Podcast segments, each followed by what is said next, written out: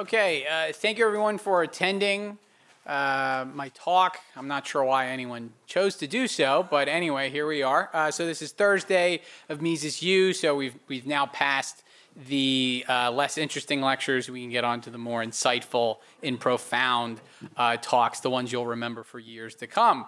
Uh, after my talk, I guess. Uh, so anyway, we're going to talk about the Panic of 1819 and its relevance for today. So I was thinking about this uh, as the whole coronavirus crisis was uh, unfolding and the business cycle and all of that, and just to draw some uh, some parallels to, uh, or at least just some things that hopefully uh, we will parallel in the uh, in the future.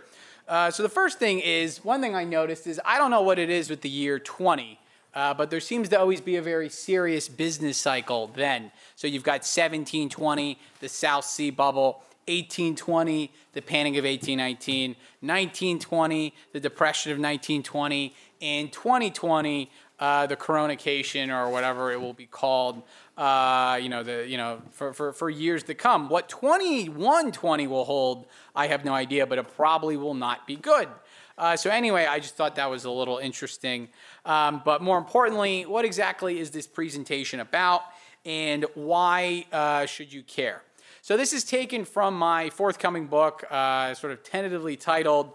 Uh, it's on it's on cronyism. It's called Liberty versus Power: A History of Cronyism in the United States, uh, 1607 to 1849, and it goes through sort of the history of special interest legislation. So when you think about cronyism, it's not legislation passed in the public interest, but for special interest. So it's one group, a business, uh, trying to get some sort of favor uh, subsidy, tariff, regulation, discriminatory tax, etc., on their competitors, on someone else, uh, so on and so forth.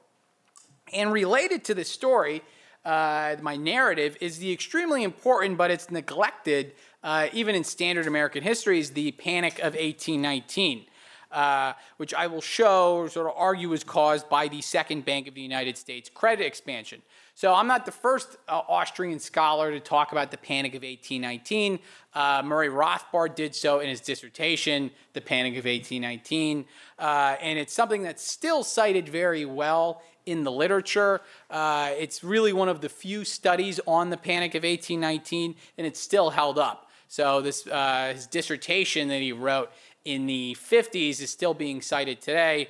Uh, so I wish my dissertation would still be cited uh, even though it's only been a couple years and no one's really looked at it. But anyway, I'm optimistic for the future. Uh, so I'm going to try and show is that there's intense cronyism surrounding everything about the Panic of 1819 in the Second Bank of the United States.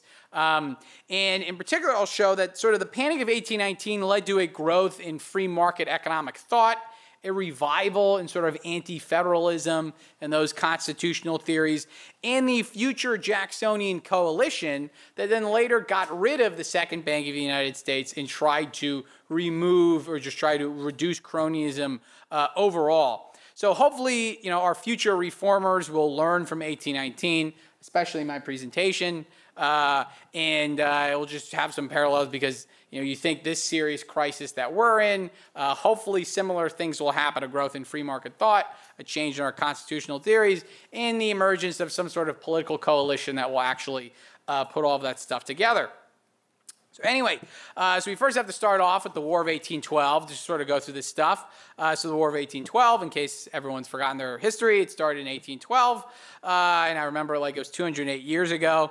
So we originally had a bank, a central bank before the Second Bank of the United States and before the War of 1812. This was the first Bank of the United States. Uh, I'll actually be talking about this a little bit more in my talk later today. Uh, Alexander Hamilton was very prominent in pushing for this bank. It had a 20-year charter, and then its 20-year charter uh, basically was not renewed. In 1813, so in early 1813, uh, the government needs to borrow money. They don't have a bank to just simply monetize the debt. Uh, so you have these very prominent Republican financiers, Stephen Girard and John Jacob Astor. The latter is known for his, uh, he's a, basically a fur trading entrepreneur who's involved in the fur trade. They purchased about $10 million, which is very large. Out of the loan at that time, it was about like a $16 million loan. Uh, so it's about $10 million of high risk government debt.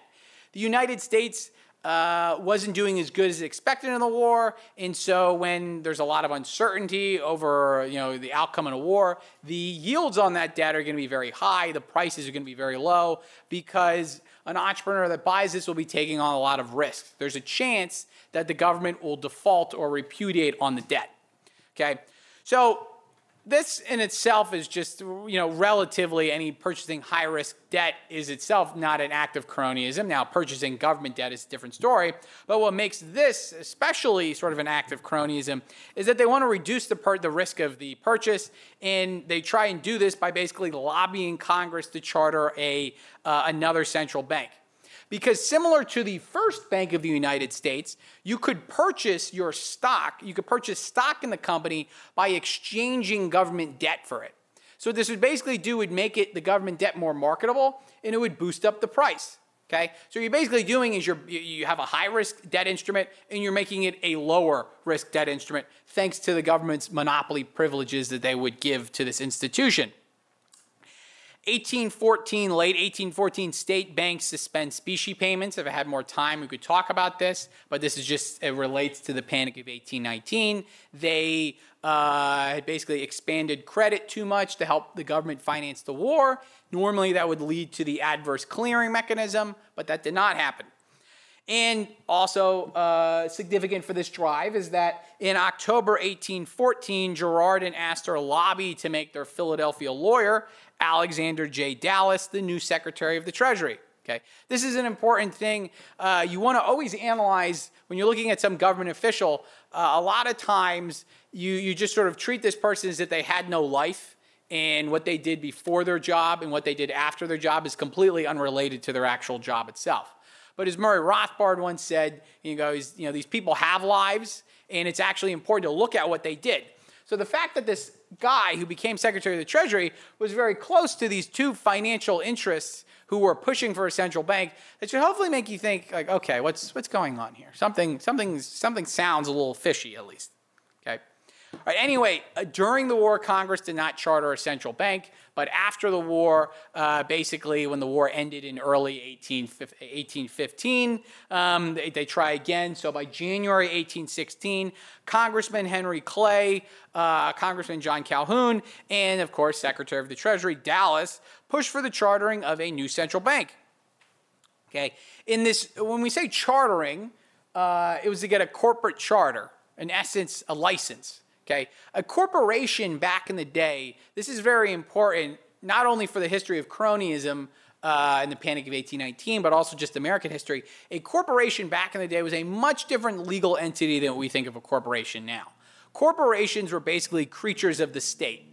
In order to use that benefit of limited liability in other various uh, advantages of stock ownership, you had to actually have the state legislature charter you, create you a company. They'd say, all right, only you or whatever other companies we, op- we create can operate in this particular business. So they were like little monopolies. So when back in the day people were railing against corporations, you know, they actually they weren't necessarily being like the Occupy Wall Street people today. They were actually coming at it from a free market bent because they wanted to get rid of the corporate charter, which we eventually did in really in the 1840s and the 1850s.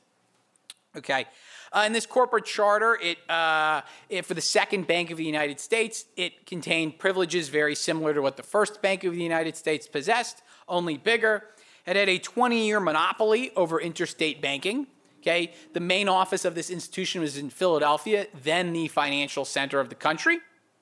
Right, and it could operate, set up branches all throughout the country right? And this was a huge, it was a monopoly. It was, it was this monster. No other, the federal government wouldn't charter another bank with the same, uh, uh, with interstate banking, Right, Uh, and states didn't like that because now you had this outside competitor seemingly, you know, immune from the, from the market uh, forces. It had a $35 million market capitalization. $20 million was government owned. And again, wonder why that's there, is that 21 million of the 28 million of the private stock could be purchased with government debt. Okay, I wonder who did that. Um, that was again Girard and Astor. This time they were secretly working behind the scenes because last time they stirred up too much controversy. So in this case, is that if you're too blatant, Well, the next time you just be much more subtle about this. And the federal government basically kept all of its money, kept its deposits at the bank, which was a massive subsidy. Okay, this is no different than if Congress has a special deal with a restaurant right outside, you know, the Capitol, uh, outside Capitol Hill, saying, all right, every Thursday everyone's going to go there, right? You're basically using taxpayer dollars and you're funneling it into this enterprise. Okay, this bank kept all the deposits there. There's a huge subsidy, and obviously, uh, this allowed it to make many more loans and have much bigger market share uh, than it otherwise would have. Okay. Congress passed this bill in April 1816, and Girard estimates that the profits, quote, will be immense. All right, Girard is the guy on the left, Astor is the guy on the right. I don't really have anything else to add to this slide, so you know you have some pictures. Uh, it fits well. Um, and again, so just to sort of analyze kind of the uh, connection with this, Girard becomes the largest shareholder. Girard and Astor become two of the five government-appointed directors at the main office and Astor became the president of the New York branch. Well, isn't that convenient, right? You know, you lobby for a bank and then you, you, you establish all of the, you know, you, you get ensconced in all of these comfortable positions at the bank. You're basically, you know, on the main board of directors. You're one of the presidents of the main institution. You're one of the largest shareholders. You know, this is going to be great. Finally, they will be able to control this bank, right? Unfortunately, there were other crony businessmen who were smarter than Girard and Astor, and they basically seized control of the institution during the election of the main office's president in Philadelphia. The bank charter, and this is what a lot of, you know, back then they say, well, in the public interest, we're not going to allow any large shareholder to exercise undue influence. So one shareholder, excuse me, shareholder, no matter the size, can only exercise a maximum of 30 votes. Okay? Of course, there are ways around this, particularly proxies. And this is in particular what the capitalists in Baltimore exploited ruthlessly. So Baltimore back then was sort of an up and coming mercantile city. It did a lot of trade with the uh, you know on the ocean. Obviously, uh, it wasn't as big as Philadelphia in terms of uh, finance, but it was still you know it was up and coming. Um, so quite notoriously, there are many examples of this. Uh, lawyer George Williams, he controlled 1,172 shares legally owned by his clients. So what he would do is he would basically just register shares under different names, all right, and he would basically control them as a voting block.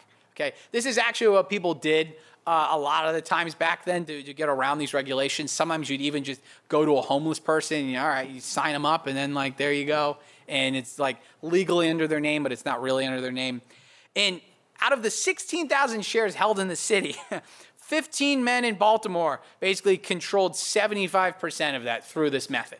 Okay, this is sort of a ruthless, you know, just disregard for the rules. Shows how much sort of these highly vaunted public regulation, you know, things actually matter. You can just use proxies. So Baltimore secures the election of former Secretary of the Navy William Jones, who was partially Secretary of the Navy during the War of 1812. The only thing you really need to know about him, is he's a complete political stooge. He doesn't know how to operate a financial institution. Uh, he used to be a merchant, but his company went bankrupt uh, and all that stuff. And Girard and Astor are very upset because they try very hard, and then all of a sudden, basically, Baltimore just comes, you know, uh, comes from behind and sort of takes control of this institution, uh, and then they proceed to run it straight into the ground. Um, so what they first do is basically the bank opens up in uh, early 1817, uh, and it starts inflating. So just to recall, you know, the Austrians describe inflation as an increase in the money supply right? The rise in prices is only an effect of the increase in the money supply. Okay. So the second bank of the United States, it starts off by lending 6 million to New York City, Philadelphia, Baltimore, Richmond banks to resume specie payments. So they these banks still had not resumed specie payments. They still were not honoring redemption of their notes and deposits for uh, gold and silver. So our country wanted to go back to the gold standard uh, after the war. So you can do this by engaging in deflation, so trying to contract the money supply, waiting until the increased supply of goods lowers prices so we can return to the old parity, or you can just kind of pretend and you can return uh, to the gold standard and you could continue inflating. That's the easiest solution, and that's what the Republicans uh, did back then. So they were really trying to have their cake and eat it too. They were trying to resume gold convertibility, but at the same time, just pretend like they don't actually have to engage in a deflation. So, what this bank does by lending to these institutions is since they're, they're not resuming specie convertibility, it's really just pumping reserves into the system. It's like the discount window, right? They're lending to these, uh, these banks and they're not using them uh, to call upon the second bank of the United States for specie, but instead to just, uh, to just basically make more loans themselves. And the second bank of the United States engages in an enormous credit expansion during this time period. So from 1817 to about mid 1818, the Second Bank of the United States uh, increases credit expansion by about 57%. Okay. And you can't really see it too well in the money supply statistics in 1818 for a variety of reasons we'll talk about later. But overall, from 1815 to 1817, the money supply increases by 25%. So a very large increase. It's roughly about 12% per year uh, during this time period. And the second bank of the United States is really leading the pack. Okay, and it's not just in Philadelphia, but particularly in all of its branches uh, scattered scattered across the land, so to speak, particularly in the South and the West. So the Second Bank of the United States branches, and as well as the other state banks, they lend during this time for building construction, long-term agricultural improvements, uh, purchasing slaves, turnpikes, shipbuilding, steamboats, etc. Okay, these are all of the higher order goods of the day, those long term production processes that uh, produce for future consumption, right? That a credit expansion would affect the most uh, of. So uh, businesses, farmers, etc., they were liberally b- uh, borrowing from the banks uh, to engage in these types of uh, basically production processes. Right now, overall, and this is what continually has misled critics of the Austrian business cycle theory, is that they say, all right, wait a second. Well, from 1816 to 1818, prices fell. And that is true. Wholesale prices fell 17%. The main reason for that was actually just the resumption of trade with Great Britain, our major trading partner. Uh, and this is their, you know, they're producing, they produce manufacturing goods, uh, manufactured goods, excuse me, much more efficiently than us, and so they're able to sell at lower prices. So during the war, you had basically virtual economic autarky, right? And that was one of the reasons leading to higher prices. Then afterwards, you have all these cheap foreign imports uh, coming in, and they're lowering prices. Prices of domestically produced goods did not in, uh, did not decrease, uh, but in particular, prices in these sectors rose. Okay, so something very similar to this happened uh, in many other business cycles in the 1800s as well as the uh, the 1920s. Okay, people say, "Oh, the Federal Reserve is inflating during this time period." This is because the price level's falling. This was something Milton Friedman, uh, his argument. Okay. Uh, anyway, so Baltimore leads the pack in the credit expansion. In sort of, uh, they're somewhat swashbucklers for blatantly flouting the rules and just illegally uh, sort of electing William Jones, and really their business practices show this. So James Buchanan, not the famous economist, not the president, uh, but this just this random guy named James Buchanan.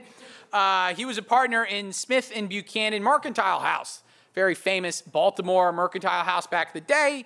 And who was the other partner? Well, it just so happened to be a famous politician, a congressman, also Senator Sam- Samuel Smith, all right, uh, who was very connected with the merchant interests. And one of the things he would always try and do is lobby for an increased navy, all right, to sort of subsidize merchants, uh, you know, exploits and all that stuff across the world.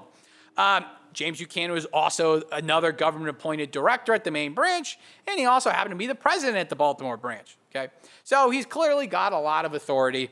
In Buchanan, James McCulloch, the bank cashier, and George Williams, remember him? He's the lawyer uh, with you know sort of finagling with the proxies.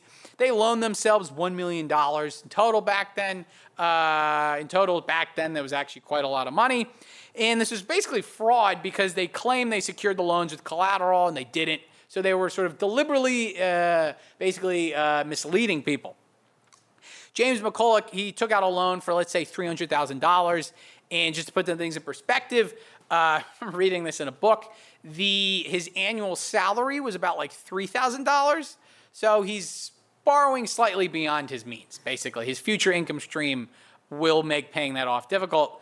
Um, and they bribe uh, the second Bank of the United States president, William Jones, to sort of look the other way. They also bribe some other people, et cetera, and so on. So Baltimore uh, is just really kind of engaging in uh, pretty much malfeasance, you know, you know, just basically illicit behavior. Okay.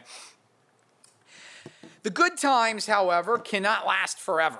Uh, excuse me, the good times can't last forever, and they also, the way I put it was fine too. Um, during this time, Secretary of the Treasury William Crawford, sort of a quasi old Republican, uh, he pushes for uh, specie redemption to return to the gold standard. So, being an old Republican, he was sort of uh, a descendant of the Anti Federalists. When Jefferson came into power, these old Republicans, along with guys like John Randolph of Roanoke, or John Taylor of Caroline. You might have heard of them. Uh, they were really pushing for limited government. William Crawford was kind of like in their camp. He was sort of like the William uh, Harding of the day. Uh, he was sort of like low government spending, uh, wasn't too great on that much other stuff. Anyway, sort of like a lovable guy. Um, one of the things I find fascinating, again, we're trying to show the relevance of the Panic of 1819 uh, for today, is that William Crawford, no one's really heard of him here probably, um, he was the front runner in the election of 1824 the famous election where John Quincy Adams basically stole it from Andrew Jackson. And what happened though was about a year before he he uh, he was running for office, he had a he had a debilitating stroke, and he was sort of partially blind, partially deaf. Uh, he had trouble speaking, he had trouble moving, etc. And you would think this would sort of push you out of the race, but that didn't stop basically his backers are saying, no, he'll be fine. We can keep, keep, keep on having him running. He'll, he'll be okay. He'll be good. And I'm just thinking, I'm like, wow, that's. reminds me of something. Um, but, uh, uh, you know, so, so, history does repeat itself, in, in other words. Um, is uh, So, anyway, uh, back, I guess, to the monetary scene, uh, the state banks refused to convert during this time period. So they're all engaging in credit expansion, and this credit expansion would normally be unsustainable. Uh, aside from the Austrian business cycle theory, but just to the price specie flow mechanism, uh, but not the second bank of the United States. It was uh, converting.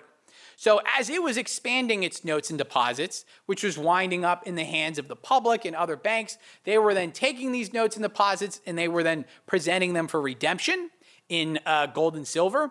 And obviously, the bank would oblige them and it would start to pay out its gold and silver. So, in the first half of 1818, specie reserves start to decline. Okay, it's actually a fairly relatively quick process during this time period because you had guys like money brokers, etc., uh, and so on. Uh, so it was expanding, but it couldn't last forever because it was unsustainable. They would run out of gold. And in the second half of the year, the second Bank of the United States starts to engage in a massive credit contraction. I mean, truly massive. Because from about July of 1818 to January 1819, the bank's liabilities basically contract by a whopping 41%. So huge contraction. They fail, they're not called, excuse me, they're not renewing loans. Uh, they're calling in their loans. They're basically just trying to beef up their uh, reserve ratio. To make matters worse, in the fall of 1818, Congress investigates the bank, particularly the Baltimore branch. There's sort of uh, accusations of sort of some uh, odd behavior going on, etc. And this contraction of the bank was actually so large that from 1817 to 1818, the money supply falls 10%. So, you know, you're starting to see the bubble pop, basically. You've got sort of this illicit scandal sort of emerging. The bank is it's seemingly trying to cover up its behavior by literally engaging in a, in a punitive deflation, etc. Okay. So then this leads us to the Panic of 1819. All right, the Panic of 1819, uh, it actually wasn't called the Panic of 1819 during the crisis. It sort of got this name later because when you think of a bank panic, uh, it's really just a bunch of uh, runs on the banking system. So it's when a lot of people are presenting notes and deposits uh, for convertibility or just trying to take their money out of banks. Uh, there's usually like this dramatic stock market crash, etc. This actually didn't happen. It was sort of like a gradual but sharp decline throughout the year. Uh, and but it was still later called the Panic of 1819. Uh, in the, mid, uh, in the middle of 1819, Thomas Jefferson uh, wrote to John Adams. They were still very close, uh, even though some of their earlier disagreements. Um, they were both also very hard money, uh, especially Jefferson. He said the paper, the paper bubble is then burst. So basically, everything blew up. Now, all the projects that seemingly look profitable, those long term farming projects, those steam ships, uh, those turnpikes, etc., well, now they're no longer uh, profitable. The, the, the, the loans uh, to finance those projects have dried up. Okay. From 1818 to 1820, uh, wholesale prices fell by about 30, uh, 30%, almost one third, so a very sharp decline. And this was also uh, shown in the wages. So, in at least the available statistics for wages, you can really only look at the daily wages. Uh, for agricultural workers and for unskilled turnpike uh, workers, at least during the first year, they plummeted about 60 to 80%. So, huge decline in nominal wages during this time period. So, again, very, uh, very sharp decline, right? Uh, you have the Panic of 1819. It's sort of this uh, this very prominent event. This is what most of the country was focused on in 1819, as well as the years after. Um, however, was it so bad? Uh, contemporaries sort of actually thought it was very bad, as well as some modern historians. Uh, but actually, when you look at the data, uh, it, didn't really, it wasn't actually that bad. The first thing to note is that in terms of counter cyclical policy, the, the government basically did what they were not supposed to do, right? Normally, you're supposed to turn on the monetary jets, uh, and you're also supposed to engage in deficit spending. Uh, the money supply remained flat after declining about 10% in that first year. Uh, sort of flatlined at the early 1820s. And in 1819 to 1821, the federal government spending declined by about 26%. This was largely at the at, you know, the initiative of the Crawfordites. They were called the Radicals, uh, capital R. They were led by Martin Van Buren. Uh, later on, uh, and they pushed to cut government spending, particularly the military spending, uh, harshly during this time period. Okay. However, there's no real effect on uh, economic activity. Okay. Uh, you can look at nominal GDP, and those show very serious declines, uh, but at least the available data suggests that it wasn't that serious. 1816 to 1818, real GDP per capita remained constant. In 1819, real GDP per capita, so real GDP per person, fell by about 1%. And then in 1819 to 1824, real GDP per capita actually increased uh, by about 1.5% per annum. So, if anything, output increased after the panic than before. Okay, now why was it so serious? Well, or why did people think it was so serious? Well, one, they concentrated on the cities where economic activity could look really bad, there could be high employment there, et cetera, but that was actually very small relative to the overall size of the country. Most people worked on farms, uh, they weren't uh, artisans or craftsmen or you know um, merchants, et cetera, in the large cities. Uh, and in particular, sort of related to this, is they concentrated primarily on nominal data. So they saw wages going down or stock prices going down or just prices in general going down, and they thought that this was a decline in real values.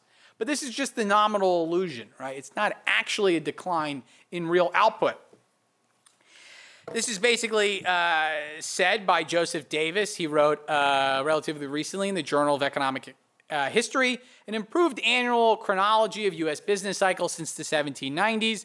And he showed that actually using a revised uh, industrial production uh, estimate that real active, real business cycles, the actual real output uh, during business cycles declined by much less than what was commonly assumed. So you look at the severity of these crises, they didn't last as long, nor were they as deep. So he says, okay, if this is what the output shows us, then why do people say they were really terrible? Well, and I happen to think he's correct here. He says, quote, one plausible explanation for the disparity in 19th century depressions may be that the media confused commercial crises with financial ones, because the latter were better characterized by falling commodity and security prices rather than declines in real industrial activity. Okay, this is true. It's that you had people were suffering from the nominal illusion. You didn't have widespread economic data back then. You didn't have widespread statistics of unemployment or uh, of output, et cetera. So you're concentrating on a couple things and you don't really know what you're talking about. Uh, and then you just say it's really serious, but it actually uh, isn't so serious. So this is uh, this is what happened. Also, if you call something the panic, of 18. It just sounds terrible. Like everyone's panicking. It's like a huge psychological depression or something. And um, you know, now if you call a recession, it sounds much better, um, much you know, much less harm uh, harmful. Okay. However, the people are still upset. So obviously they're hurt somewhat, and they attack the second bank of the United States. It's this massive new bank that was created. It was fine. Uh, there's a very famous quote by William Gouge after the fact. He said, The bank was saved, but the people were ruined. So the bank engaged in this mighty credit contraction to save itself, but everyone else uh, was not, and they were upset. Uh, however, as what happens with most government sponsored enterprises, is that the bank employs friends in very high places. So it first gets the intellectual defense, okay? Uh, it has the establishment newspaper, the National Intelligencer. Intelligencer. It receives loans from the bank, okay? So naturally, it's very favorable to the bank. Uh, now, this these newspapers back then, or this newspaper as well as other institutions, this is something that isn't so well known, but they were basically subsidized by the government, or at least certain ones were. And they would get subsidized through lucrative printing contracts. So back then, uh, we obviously didn't have the internet and the uh, government needed to print it wanted to print various congressional documents things for the senate the house of representatives various bureaucratic documents etc so you would give the contract to a you know the companies that actually had the machinery and you would the, the, the printing contracts were quite lucrative. You'd get like a 50% rate of return uh, you know for, for this contract. So it was massive. Now you get this massive uh, very lucrative contract from the government and you're going to support the government's policies right? Uh, so this is what the National Intelligencer did. It was sort of a very cozy relationship between the media and the government. Uh, no surprise then that this era was called the era of corruption. Okay. It also has the political defense. So Congressman Henry Clay uh, of Kentucky and Daniel Webster of Massachusetts, very prominent politicians during this time, they receive loans from the bank. And they also receive a retainer for providing legal services. So Clay's retainer was about $6,000. That's more than the Secretary of State's salary back then. So it was clearly a lot of money. And his job that he did for the bank uh, was he helped sort of foreclose on property. So that didn't really exactly make him like the most, you know, likable person. Uh, and he was he could be very selective with this, so he could uh, you know, if his friends owed money to the bank, he wouldn't call on their loans or et cetera, or sort of press them to pay, and so on. Uh, Daniel Webster also received, you know, as mentioned here, received a lot of money uh, from the bank. He was he was close with uh, many of the bank's officials. Um, and there's a very famous letter of him sort of later on. He says he's writing to the bank's president. He says, My retainer has not been renewed or refreshed as usual. All right. If you'd like me to continue providing my services to the bank, I would like it, you know, refreshed. And you're like, oh, wow, you know, the, the you know, very venal. Um, it also has the central banking defense. Okay, Nicholas Biddle, uh, sort of a young Alexander Hamilton type of figure, if, if, if you know about him. Uh, he was appointed director in January 1819. He was good friends with President James Monroe of the United States. Uh, and in early 1823, became the bank's president, and he was sort of known as really like the first central banker. Uh, but he was, a very prominent, uh, powerful figure. He was the one who went toe to toe against Andrew Jackson in the early 1830s, uh, and he lost. However, so you've got the intellectual defense, you've got the political defense, you've got the central banking defense. What's the most important defense, though? It's the legal defense. Okay. Chief Justice John Marshall, a very prominent land speculator, he also just happened to own stock in the bank.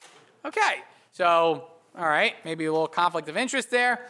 Uh, in this very famous court case, McCulloch versus Maryland, Maryland, the state of Maryland tried to tax the uh, Baltimore branch uh, just like it taxed its other banks. The other state banks, they said, hey, this is unfair if they're not being taxed, but the other banks are. And this case wound up. So that McCulloch was the same McCulloch of before uh, who was caught embezzling. And the basic court, the basic court case said, can states tax the second, second Bank of the United States branches just like they tax their own banks? Important. Uh, Daniel Webster served on the bank's legal team, right? The one getting money. Marshall did sell his shares right before the case in early 1819, but this is sort of like indicative, like he almost knew it was a conflict of interest. Marshall actually couldn't be in many prominent Supreme Court cases during this time period uh, because he was tied up in land speculation that was sort of involved in there, so he had to excuse himself. Uh, but anyway, he was here for this. Um, and the Marshall ruling in March 1819 said states cannot tax the second bank of the United States branches.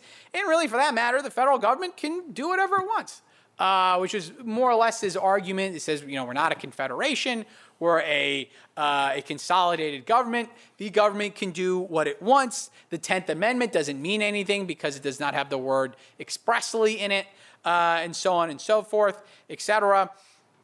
Uh, and to make it worse, like for the people, right? So a week after decisions, investigations real, reveal bank cashier James McCulloch as a massive embezzler, and then the three guys basically get off scot free. Right, so it looks really bad, right? You have this court case that defends the bank, right?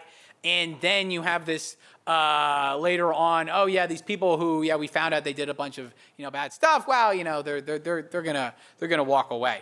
Okay, so that really got the public riled up. You had this bank that was sort of uh, engaged in all sorts of crony behavior. The motivations behind it were crony. Uh, it was all sort of special interest. They're benefiting from at the expense of the public. They caused this big business cycle, and then the bank sort of gets off scot free. It doesn't uh, suffer any real penalties, etc. Is that like what does this lead to? Uh, is there any hope? Okay. Uh, well, first of all, one of the things it leads to, it helps contribute to, is the growth in free market economic thought uh, after the War of 1812. So, after the War of 1812, and increasingly after the panic, uh, hard money economic theories flourish. Uh, so you've got guys like the, uh, David Ricardo, John Baptiste Say, Destutt de Tracy, and so on. Uh, they're very anti-bank. They are pro hard money, pro gold standard. They're saying banks are all these charters. They're getting all these special privileges from the government. They're engaging in this credit expansion. It leads to all these problems later on. They sort of support various 100% reserve requirements or various uh, sort of free banking proposals, these free market solutions, and so on. And very important is that Jefferson and others they promote their uh, these writings in colleges and public forums. Jefferson even writes some forewords uh, to books. He's saying, "Well, this is sort of explaining the free market theories of the Enlightenment." Adam Smith and so on. Uh, you know, I hope the public will read this, etc. Um, you know, they're publishing these books. This is what colleges would read. Uh, the, one of the staple college textbooks, or the authors, was John Baptiste Say. Colleges back in the day were, uh, we say they're liberal. Back then, we were saying like they're the good liberal. They're basically classical liberal. They're very free market, limited government, uh, and so on. They're not big government because they were all small private liberal arts colleges. They weren't linked in with the state as they are now. Um, as a great quote, uh, as an important quote, uh, in April 1821, uh, Raguet, a very famous free trader as well as a uh, hard money economic theorist later on, he wrote to David Ricardo because the banks were still sort of stubbornly refusing uh, specie payments and they had sort of state governments backing. Uh, he said, The whole of our population are either stockholders of banks or in debt to them. It is not the interest of the first to press the banks, and the rest are afraid. Okay, so just sort of showing the entrenched power of the banking, uh, sort of as they were called, parasites in the in, in, in the uh, in the country. All right, he's writing to David Ricardo. Right? He's not like he's not like uh, Joe Blow. I mean, he's like a big guy in Britain, very famous economist, etc. Uh, so sort of showing him the problems in America. Okay. Okay. What does all of this cronyism cause? Well, it also causes a rebirth in anti-federalist thought, sort of this limited uh, government, states' rights thought. Martin, uh, excuse me, McCulloch versus Maryland continued the consolidating trend of the Supreme Court. In 1816, there was this very famous Supreme Court, Martin versus Hunter's Lessee, uh, basically saying the federal government can overrule state laws and so on. Um, it's also dealt with land speculation. I might have some time to talk about this my next talk, etc. Um, so this was really, it was just continuing the trend. The, uh, you know, it was, it was, really the most prominent event during this time period. Uh, this McCulloch versus Maryland sort of shocked the public. It shocked a lot of prominent politicians, etc. Uh, old Republican John Randolph uh, described, he described the decision as, quote, wrong, wrong, all wrong. It's a good way to put it, John. Um, old Republican John Taylor uh, wrote these two new works, Construction Construed and Constitutions Vindicated, uh, and New Views of the Constitution, sort of talking about this, sort of saying how well the Constitution's causing a lot of problems, uh, this consolidation, it's something we have to be worried about, and so on. Very notably, uh, Ohio dismissed the ruling uh, the state legislature went so far as to, quote, recognize and approve the Kentucky and Virginia resolutions written by Jefferson and Madison uh, in um, 1798 for showing states have an equal right to interpret the Constitution themselves. So in these documents, it's really Jefferson's Kentucky resolution, that was the good one, uh, sort of, that goes so far as to almost support nullification and secession, these radical uh, theories of the, the compact theory of the government and so on. Uh, so they're saying, well, we don't have to pay. You know, the states have a right. The Supreme Court, you know, they're not the boss. Second Bank of the United States refused to pay Ohio's tax. Well, then you had the court case Osborn versus the Bank of the United States in 1824. Clay and Webster were the bank's legal counsel.